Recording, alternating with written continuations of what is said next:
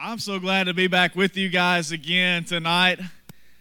I had a week off last week. I wasn't here with you guys. Me and my family had some time together and it was enjoyable, but I missed not being here. It's weird for me to have a Wednesday off and know that things are still t- taking place around here, but I appreciate Matt Daniels and his willingness to bring the word to you guys last week. But I'm super excited to be back in the room with you, to see your smiling faces looking up at me.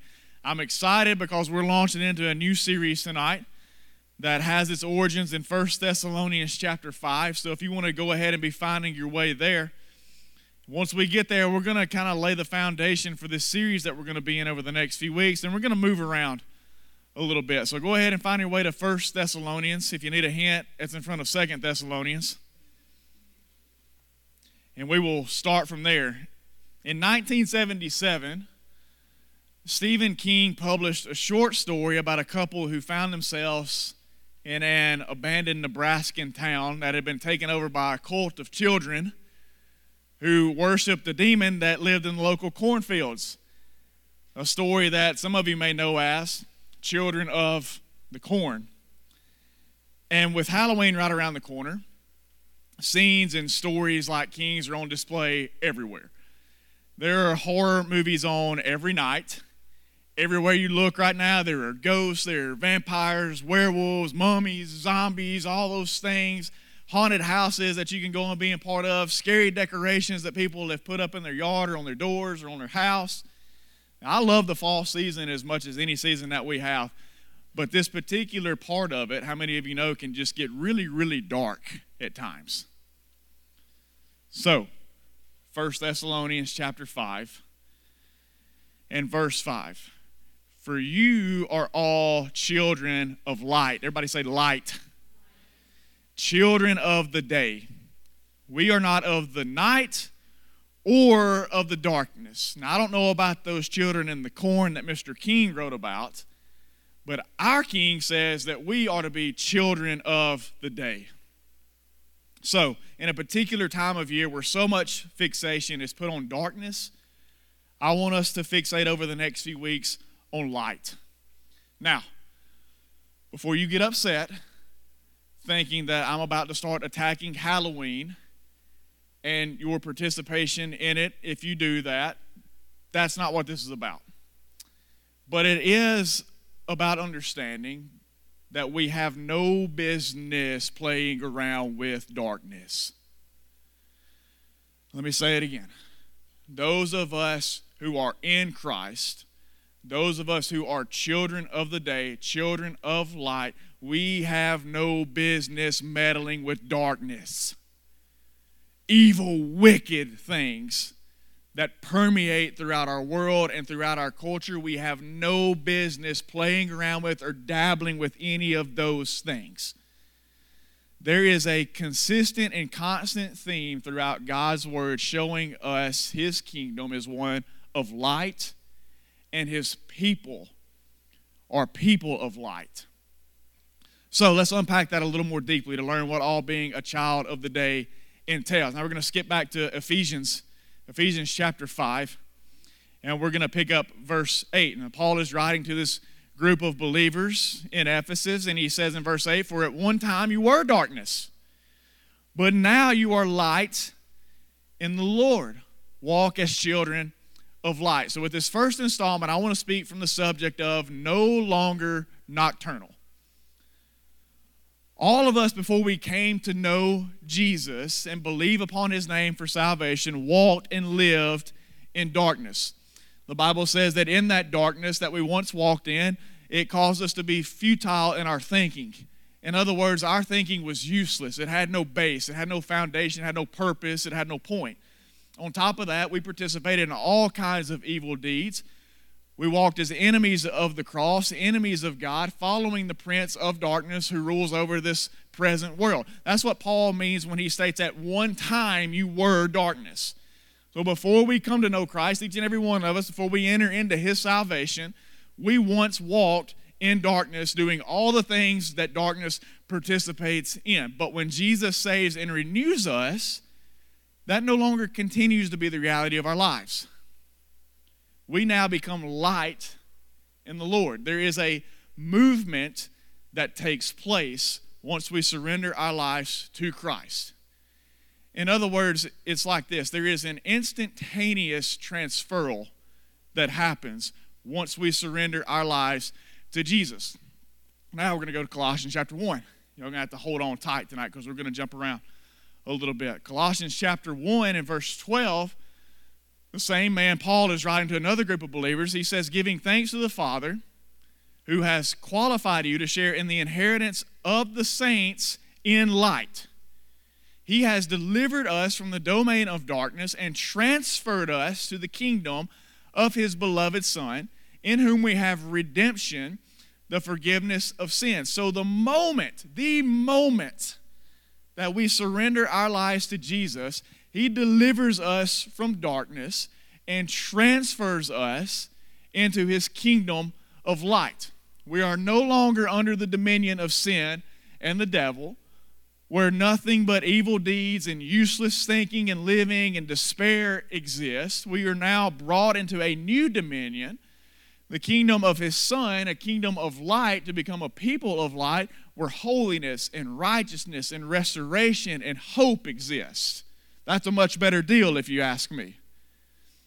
As a matter of fact, in Romans chapter 6, Paul writes to those believers in verse 13 Do not present your members to sin as instruments for unrighteousness, but present yourselves to God as those who have been brought from death to life, and your members to God as instruments for righteousness. For sin will have no dominion over you, since you are not under law, but under grace. This, this could be a revelatory, life changing truth for you if you would fully grasp what Paul is saying. He says that once Christ transfers your dominions, when you go from the dominion of darkness into a dominion of light in Christ, he says sin, which is a part of that darkness, no longer has any control or hold over your life.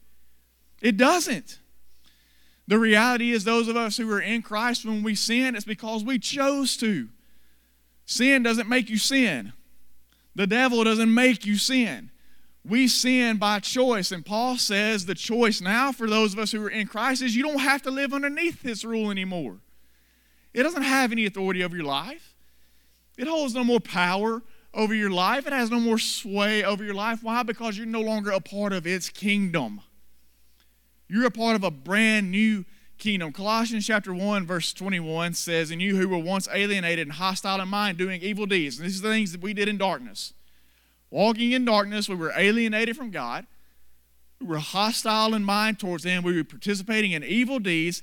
He says that He, being Jesus, has now reconciled in His body of flesh by His death in order to present you holy and blameless and above reproach before Him. That's the grace and the mercy and the love and the forgiveness and the renewal that Jesus brings into your life when He transfers you into His kingdom. This is the good news of the gospel that God didn't just leave us to wander in darkness and despair, but that He sent Jesus, the light of the world, to pierce the darkness and to drive it back so that we could be brought out and into his kingdom. That's the good news of the gospel of Jesus Christ. John chapter 1 verse 4 says in him was life and the life was the light of men. The light shines in the darkness and the darkness has not overcome it.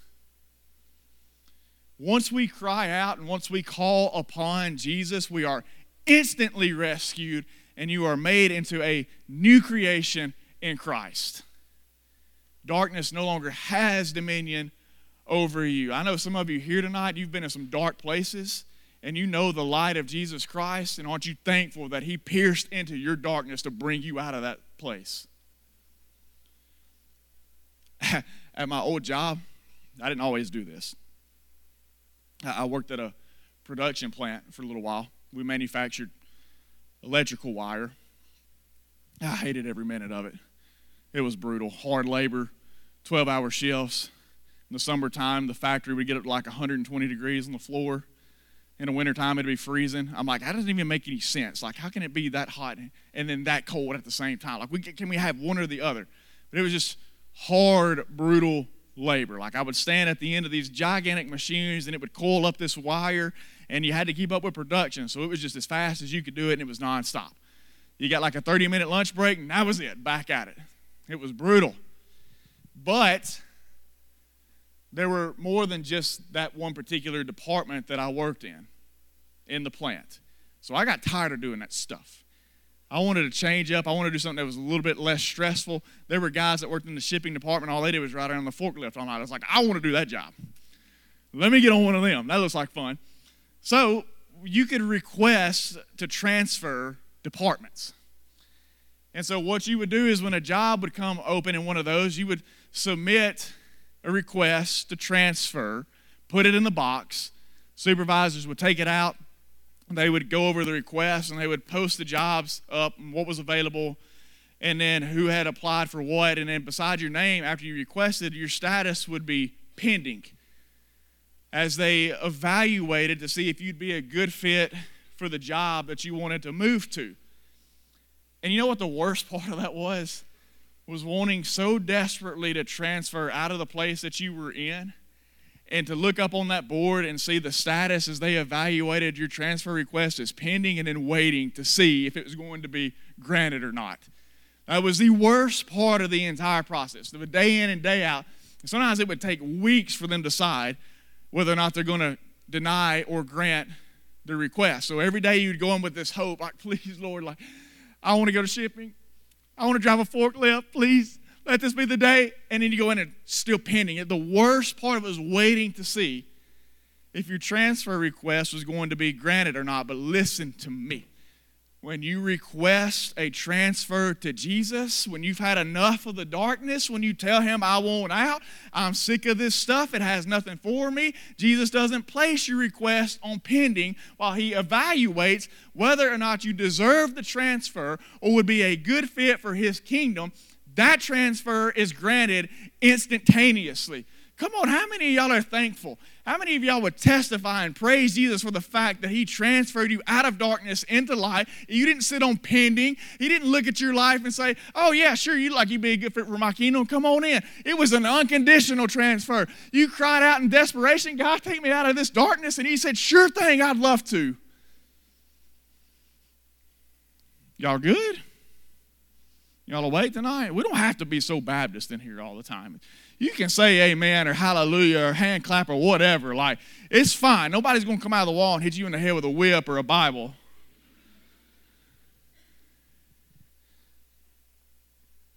I'm thankful Jesus did not leave me in my darkness when I cried out, Please rescue me. Take me out of this place. I'm thankful that it was an instantaneous transfer.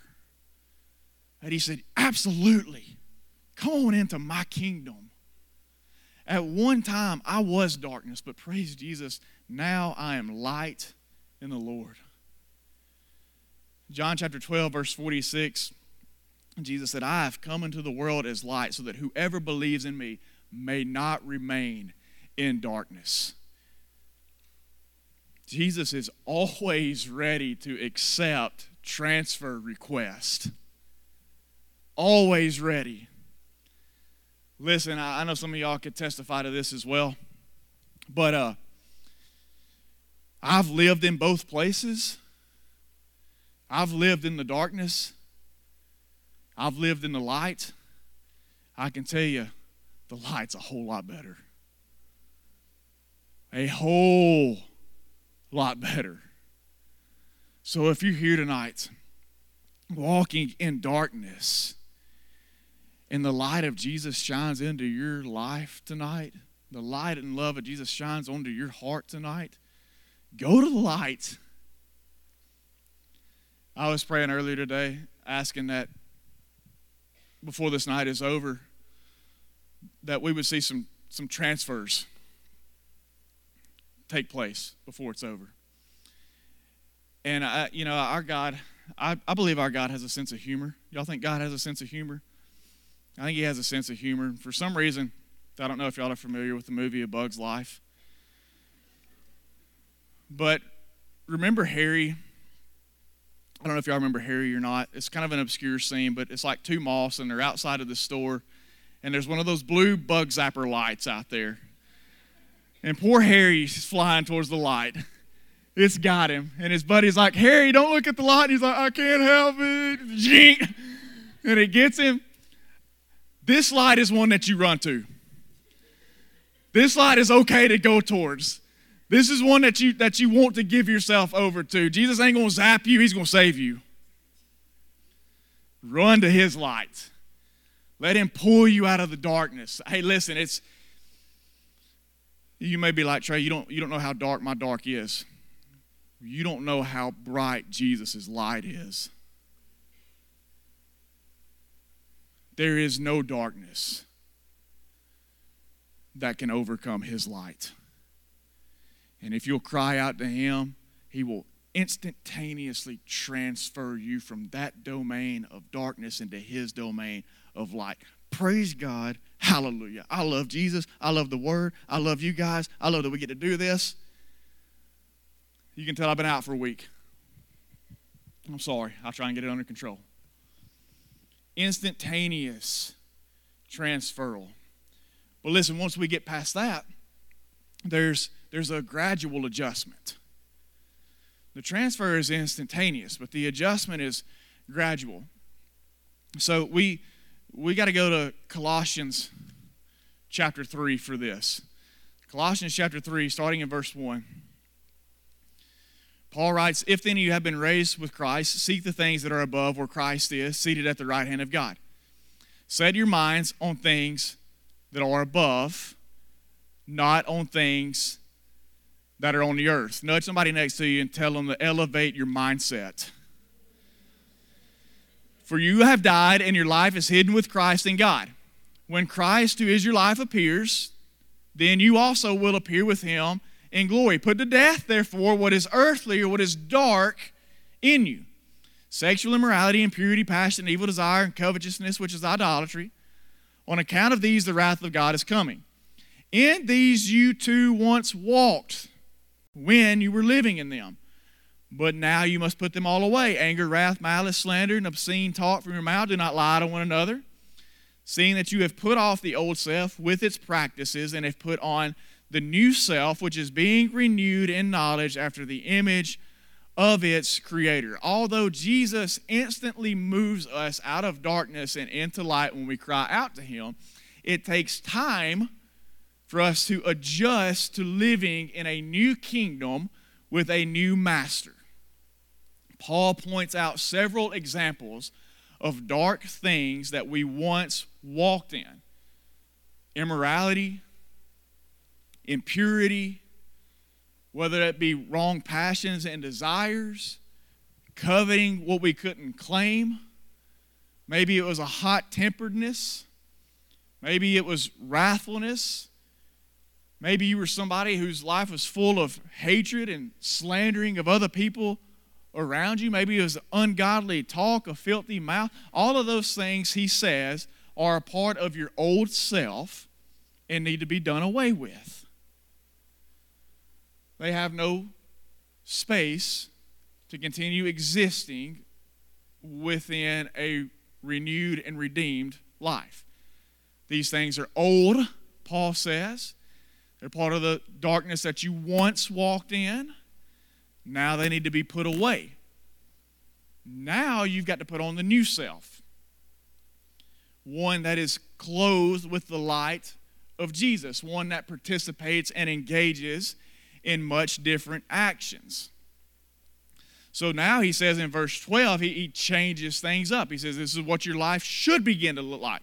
Put on then, as God's chosen ones, holy and beloved, compassionate hearts, kindness, humility, meekness, and patience, bearing with one another, and if one has a complaint against another, forgiving each other as the Lord has forgiven you so you also must forgive. And above all these, put on love, which binds everything together in perfect harmony. Let the peace of Christ rule in your hearts, to which indeed you were called in one body, and be thankful. Let the word of Christ dwell in you richly, teaching and admonishing one another in all wisdom, singing psalms and hymns and spiritual songs with thankfulness in your hearts to God. And whatever you do in word or deed, do everything in the name of the Lord Jesus, giving thanks to God the Father through him. So Paul says, take the old self and set it aside. Take up the new self and put it on and start participating and engaging in new life practices. So now, those of us who are walking in the light of Jesus begin to exhibit such attributes as compassionate and kindness and humility and meekness, becoming patient and forgiving people you love and you live in peace. Your life should be one that is full of thanksgiving, testifying to the goodness of God. Regardless of what my life situations or circumstances are, I remain thankful because I see what He has done for me. On top of that, Paul says you should begin to grow in your desire of the Word. And he says you should find yourself in circles with people where that's what you begin to talk about is the sign of a, a maturing believer, the sign of someone who is walking in the light of Jesus, will increasingly find themselves amongst other people where conversations about the Word of God just naturally begin to flow out of you. This is somebody who has been transferred from darkness to light. When you once walked in darkness, you got together with your with your with your buddies, with your group, with your gang, and you talked about dark things. You talked about the evil things that you did over the weekend. But when Christ transfers you from darkness into light, you get together with other people who walk in light and you talk about light, godly things. You talk about what God has been teaching you lately. You give a testimony to the works that you have seen Him do in your life over the past days, weeks, or months.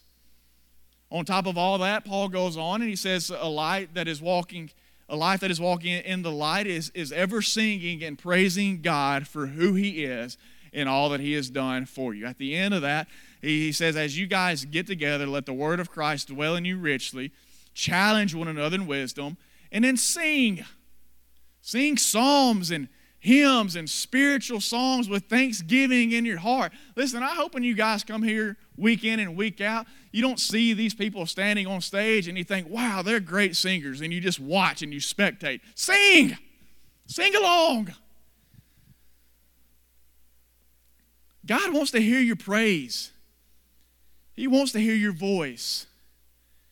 We don't put people up here on stage to, to lead us in worship week in and week out so that they can give their praise on your behalf to God. They're just here to give us direction and guidance, to know what the next verse is so that we have some order in our singing and our worship. God wants to hear your voice. So give it to Him. Someone who has experienced the, the light of Jesus, well, that's a heart that should overflow with thanksgiving, and the natural response of an overflowing heart of thanksgiving is one of praise and worship. It just comes out. This is what Jesus moves our lives to. We don't remain the same when we are in Him. As a matter of fact, we can't remain the same.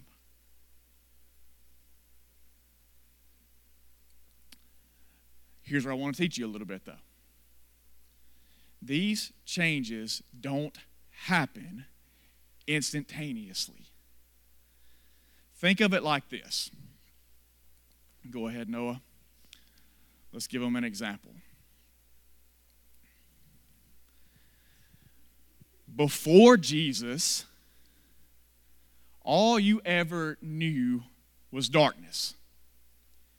So, the entirety of your life, you spent learning how to live devoid of His light.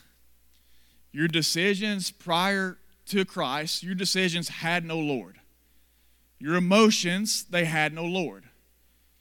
Your thoughts, your desires, your ambitions, your plans, your purposes, the things that you sought after, they had no Lord. There was no authority over those things other than yourself. And here's the thing about being in darkness the longer you stayed in the dark, the more comfortable you became navigating your life through it. So, each and every one of us, when we first enter into a dark room like we are now, it would be kind of hard to find our way around. But the longer that you're going to stay in this place, the longer that you stay in a state of dark, the more your eyes, the more your body, the more your mind begins to adjust to that atmosphere. And you learn how to navigate your way around in a place that at one time you would have had no clue how to get through. the same way works in our lives devoid of Christ. We spend the entirety of our lives navigating through darkness and we get pretty good at it. Then all of a sudden you encounter Jesus and his light bursts through your darkness all at once.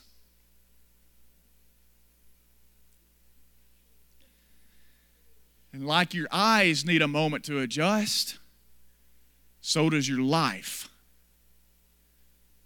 Your life needs a moment to adjust. Jesus instantly changes the spirit within you. That is an instantaneous change.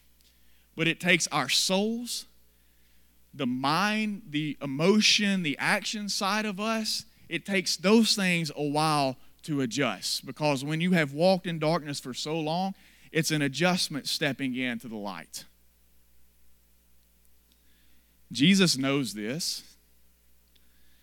He doesn't expect us to instantly know how to live out this new life.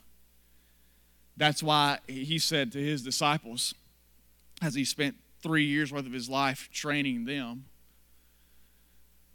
that's why he was patient with them. That's why he was constantly teaching them. And that's why before he ascended back into heaven, he said, As I go, I'm going to send you guys a helper because you're not going to be able to so easily do this. Take them back to normal. Paul even outlines this in his own life. As a matter of fact, in Acts chapter 9, we get a, we get a glimpse of Paul when he encountered the light of Jesus for the first time.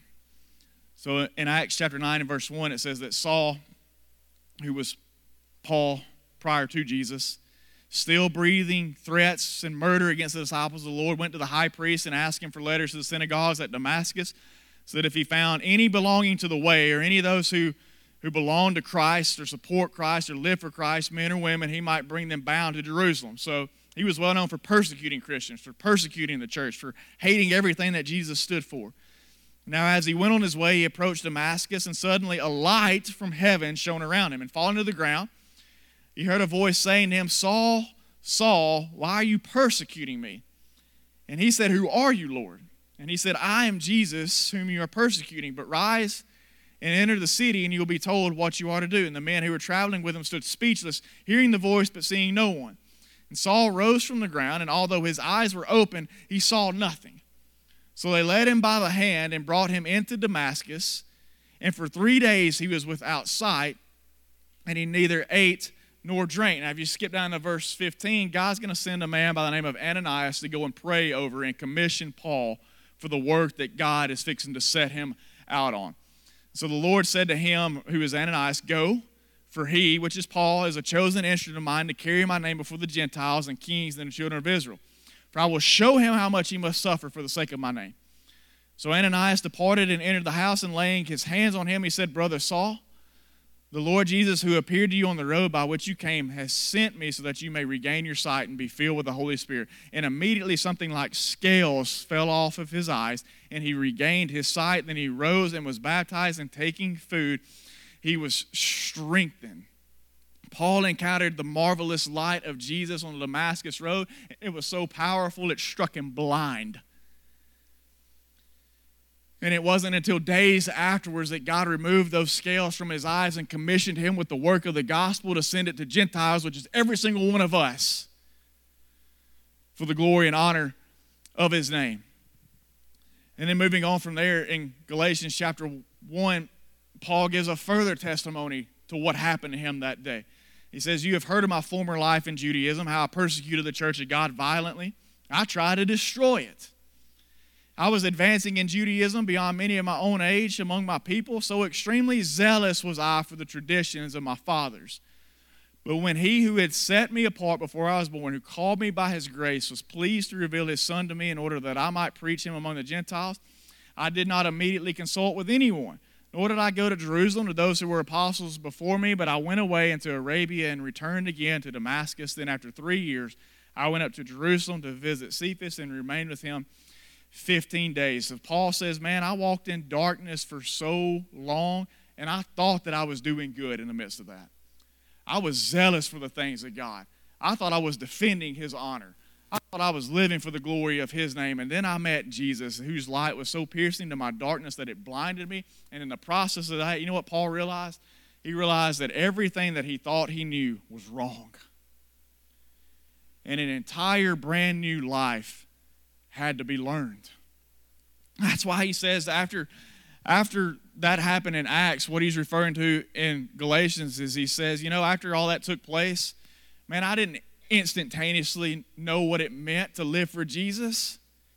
I didn't instantaneously know what I was supposed to do. I didn't instantaneously understand how I was going to be his chosen vessel to carry the gospel to these people that didn't belong to my Jewish heritage. I didn't understand what God meant by all that. Those were the very things that I hated about him. Those were the very things that I couldn't stand about Jesus when he was on the earth was the fact that he would associate with people that didn't belong to my holy nation, to the people that I was a part of, the true people of God. He said, all these things I thought were backwards. And now you're telling me this is what my life is going to be. And he understood that a new life had to be learned. He said, that's why after my conversion, after Saul's conversion, he fell off the map for three years. We don't hear from him. He says, I went into Arabia, and you know what Paul did? Paul got alone with Jesus and asked him to teach him everything that he would need to know. For three years. Three years of just personal consultation with God Himself before he ever started trying to carry out a calling. Three years. An entire new life had to be learned. Paul had a past he even talked about it. I, man, I former life in Judaism. I persecuted the church. I was advancing. I was top of my class. I was zealous for the traditions of my father. Paul had a past. He says, You know, that was me. I was the guy that, that hated the church. I was the guy that persecuted Christians. I was there when they stoned Stephen. I was giving my approval of that entire thing. He had a past. And you know what? His past, it didn't just disappear when he met Jesus. And neither does ours. I think some of us get confused sometimes and we, we think because it sounds good that once we come to faith in Christ that everything that's been a part of our past is just going to magically disappear. But it doesn't. Listen to me. In Jesus, your past gets covered, but it doesn't get canceled.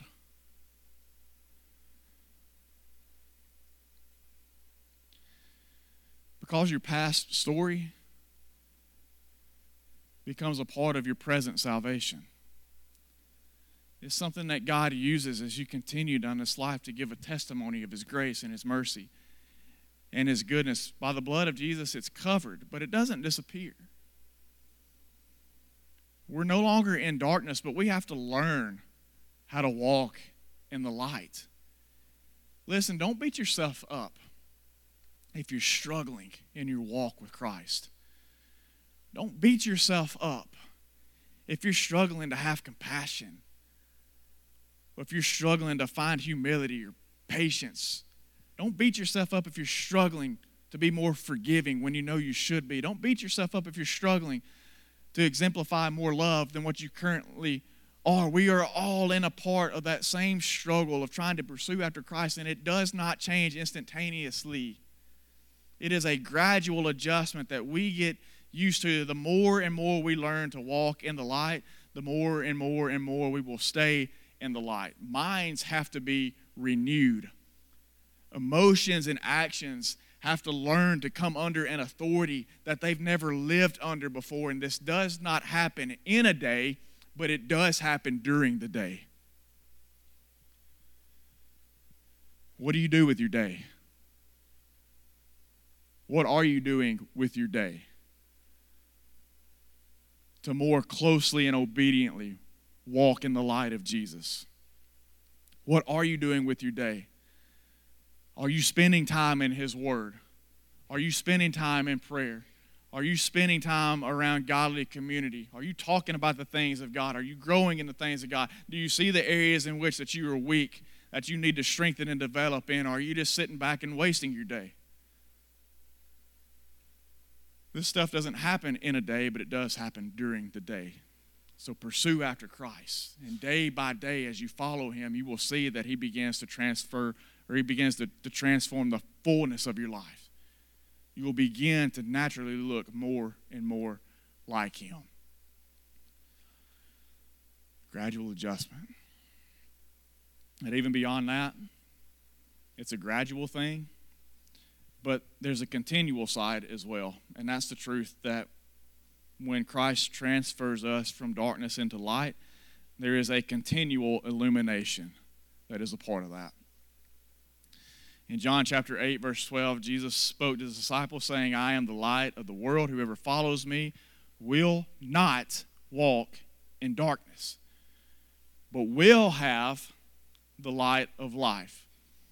Once Jesus has delivered you from darkness, you will never walk in it again. Never. It will no longer continue to be a part of your life. You may still battle darkness, but you will not live in darkness. Each and every one of us, when we are transferred from darkness into light, still deal with the daily battles that darkness wants to bring into our lives. But you don't live in that darkness anymore. Christ has completely removed you from that. And I think you should be encouraged by that. I think each and every one of us should be encouraged by that truth and by the reality that even though the darkness still surrounds, it does not envelop. It no longer can control your life. It no longer can require you to come in submission to its authority because you live underneath and you. When you have the light and the abundant life of Jesus shining forth from you, and this light does not ever burn out. In Matthew chapter 5, verse 14, Jesus said this of his church. He said, You are the light of the world. A city set on a hill cannot be hidden. I don't I can't speak for each and every one of you guys. I can speak for myself when I say that I'm no longer nocturnal. I don't live in the dark. I'm not used to the dark. I'm not friends with the dark. Actually, in a serious but not so serious kind of way, low key, I'm scared of the dark. I don't like it. I love to, to hunt, and it's hunting season. But even to this day, man, I'll be walking through the woods before the sun comes up. My flashlight, man, it's like all over the place. I don't, I don't like the dark.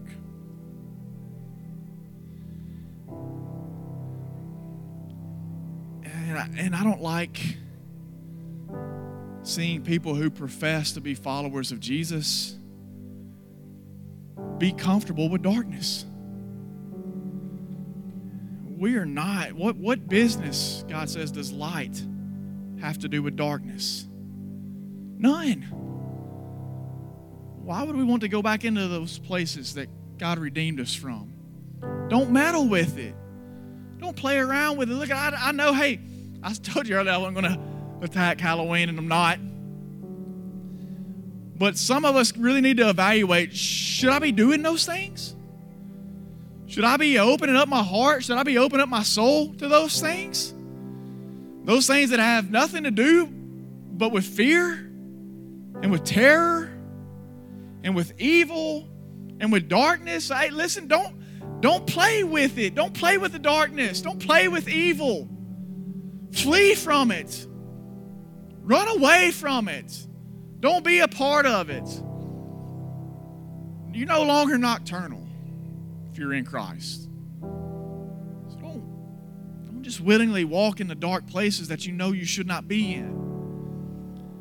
Listen, I told you this. I want you to be encouraged by this. Like, if we are in Christ, we have the light of Jesus shining forth from us, and it's a light that will never burn out. Now, I know we don't need to be playing around with darkness we don't want to willingly walk into dark places, but the reality is sometimes we find ourselves in those places, right?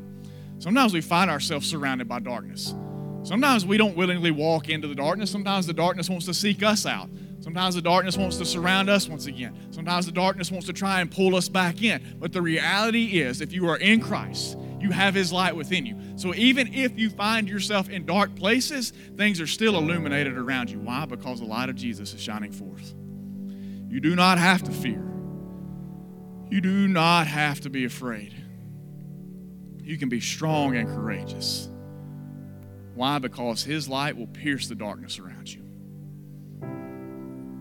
You know what darkness does? Every time a light comes on, disappears.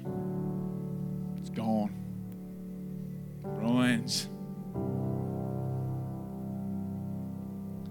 1 Thessalonians 5 5. You are all children of the light, children of the day. We are not of the night or of the darkness. Walk in his light, men and women of God.